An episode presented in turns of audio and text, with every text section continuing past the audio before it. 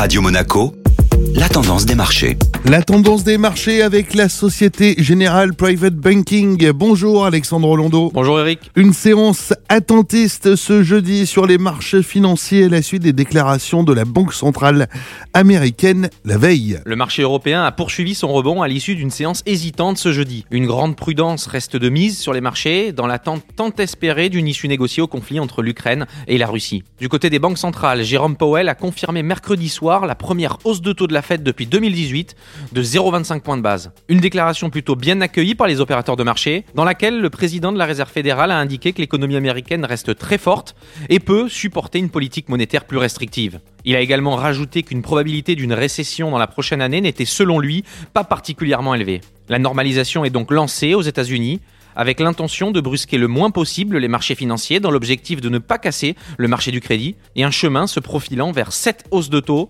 de 25 points de base au total sur l'année. Bonne journée à tous. Société Générale Private Banking Monaco vous a présenté la tendance des marchés.